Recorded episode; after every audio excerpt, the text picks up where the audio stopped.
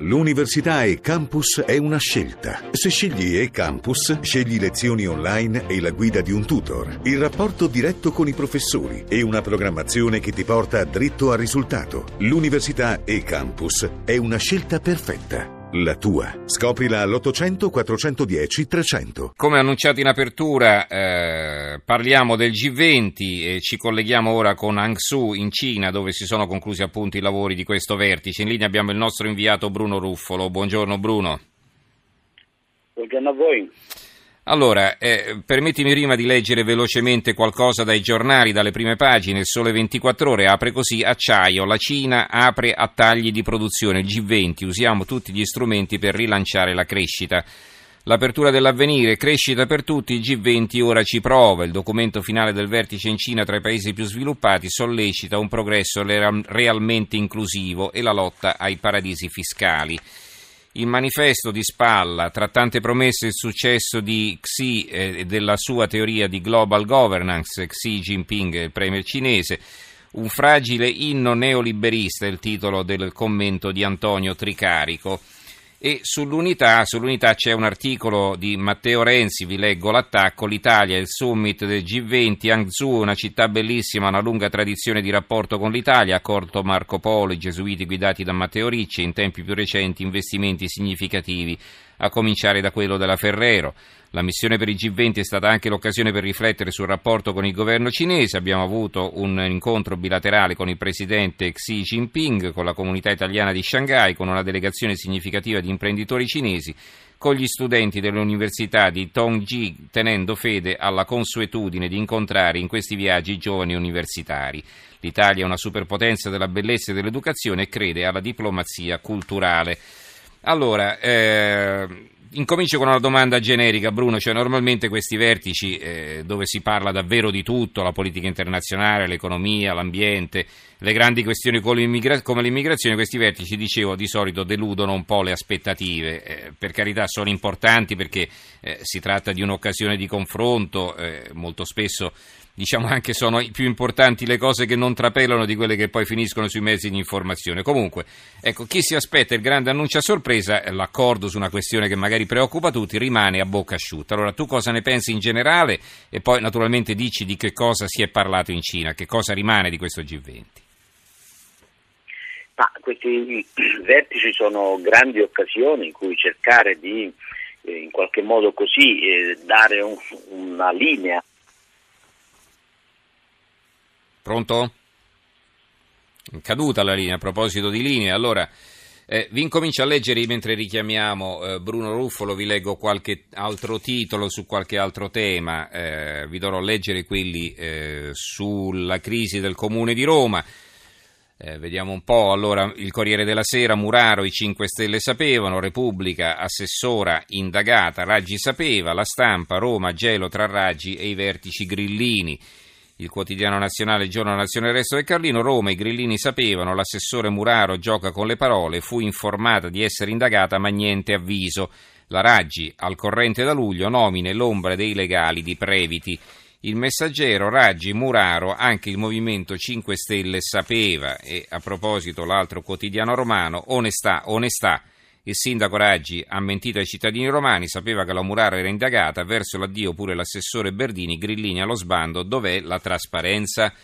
Abbiamo di nuovo eh, Bruno Ruffolo in linea, sì Bruno, eccoti, prego. Sì, dicevo che questi grandi vertici sono un'occasione per tentare di dare, ove possibile, una linea ad un mondo che è sempre più difficile, soprattutto perché siamo in una fase di crescita globale molto molto debole e quindi si cerca di dare delle indicazioni. La Cina ha voluto fortemente insistere sul tema della crescita, dando una serie di aggettivi legati a questa crescita, soprattutto una crescita che sia inclusiva, cioè che cosa vuol dire? Vuol dire cercare di crescere dal punto di vista economico senza lasciare indietro nessuno. Tutto questo, tutto quello che c'è nel documento è tutta roba molto molto interessante, molto importante, ma molto difficile da mettere in pratica, questo è evidente perché perché la situazione è molto difficile, perché c'è un protezionismo in tanti paesi, perché ci sono interessi diversi. Il difficile sarà proprio cercare di mettere in pratica queste parole d'ordine, soprattutto perché ormai il processo di globalizzazione è difficile da gestire e c'è soprattutto nei paesi occidentali un forte malessere su come questo processo di globalizzazione si è sviluppato. Questo lo vediamo in tanti paesi eh, europei, in tanti paesi anche negli Stati Uniti e proprio di due giorni fa la sconfitta di Angela Merkel, sonora sconfitta di Angela Merkel nell'end del Mecklenburgo. Quindi ecco, c'è una ricetta che i grandi del mondo mettono a punto ripeto, mettere poi in pratica tutto ciò è molto difficile, però oggettivamente qual è l'alternativa a questi grandi vertici? È eh, praticamente eh, l'anarchia mondiale, anche se è ovvio che poi i, le grandi 20 economie che si mettono insieme attorno a un tavolo poi hanno difficoltà a poi concretamente realizzare quello che decidono. Uh-huh e è difficile vederlo in bianco e nero, tutto positivo, tutto negativo. Ci sono certamente aspetti positivi di questi vertici, ma c'è ovviamente la difficoltà poi di mettere concretamente in pratica queste ricette.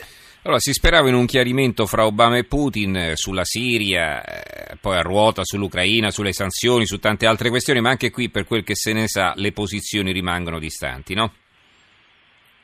Ma sicuramente il chiarimento in qualche modo è stato evidente, sono bastate le foto e le immagini di questo incontro che abbiamo visto in piedi anche tra um, Obama e, um, e, Putin, bastava vedere effettivamente i volti dei due leader per capire volti tesi, eh, sguardi neanche con un sorriso, bastava vedere questo per capire quanta poca fiducia poi ci sia tra questi due principali attori della comunità internazionale. Tutto ciò ovviamente ha portato al risultato che abbiamo visto, cioè di fatto non c'è stata la capacità di raggiungere un accordo su un cessate il fuoco in Siria, proprio mh, ci sono state fonti specifiche della Casa Bianca che hanno detto manca la fiducia.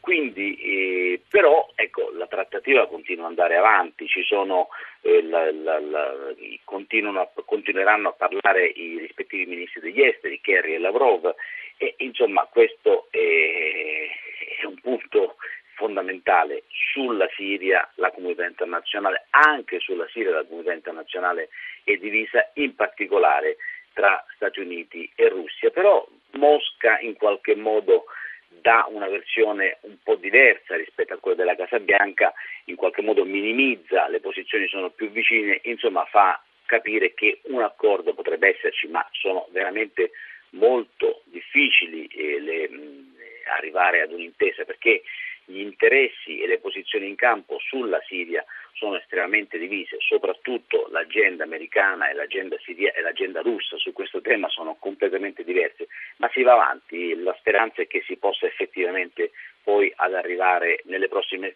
settimane ad un accordo per un cessate il fuoco. Allora, parliamo di Renzi, una visita che lui stesso ha giudicato molto importante perché è stata anche un'occasione per rafforzare i rapporti bilaterali. Allora, cosa ci puoi dire in proposito?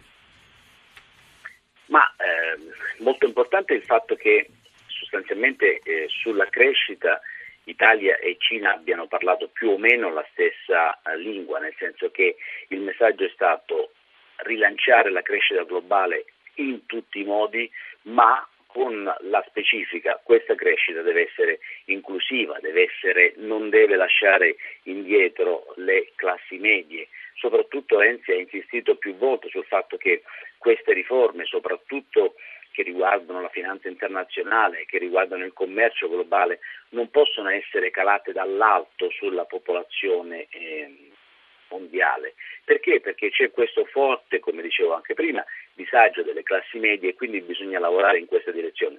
Ripeto, molto, molto difficile tutto ciò. Ma la cosa che ha colpito è che ancora prima di partire Renzi aveva già fatto qui in conferenza stampa sostanzialmente l'agenda per il lavoro romano, perché stamattina appena arriva a Roma subito si occupa del tema di cui ti stavi occupando tu un secondo fa, proprio il, il terremoto, perché comincia la fase di ascolto delle eh, forze sociali per arrivare a eh, mettere in piedi questo progetto Casa Italia, cioè un progetto che su vent'anni dovrebbe mettere in sicurezza il territorio e già stamani ci sarà un incontro con il commissario straordinario Errani per la ricostruzione. Quindi insomma Renzi con l'occhio rivolto alla crescita globale ha detto che l'Italia esce da questo vertice rafforzato sul piano internazionale ma con l'occhio molto, molto rivolto alle questioni di, di interne perché c'è questa emergenza terremoto che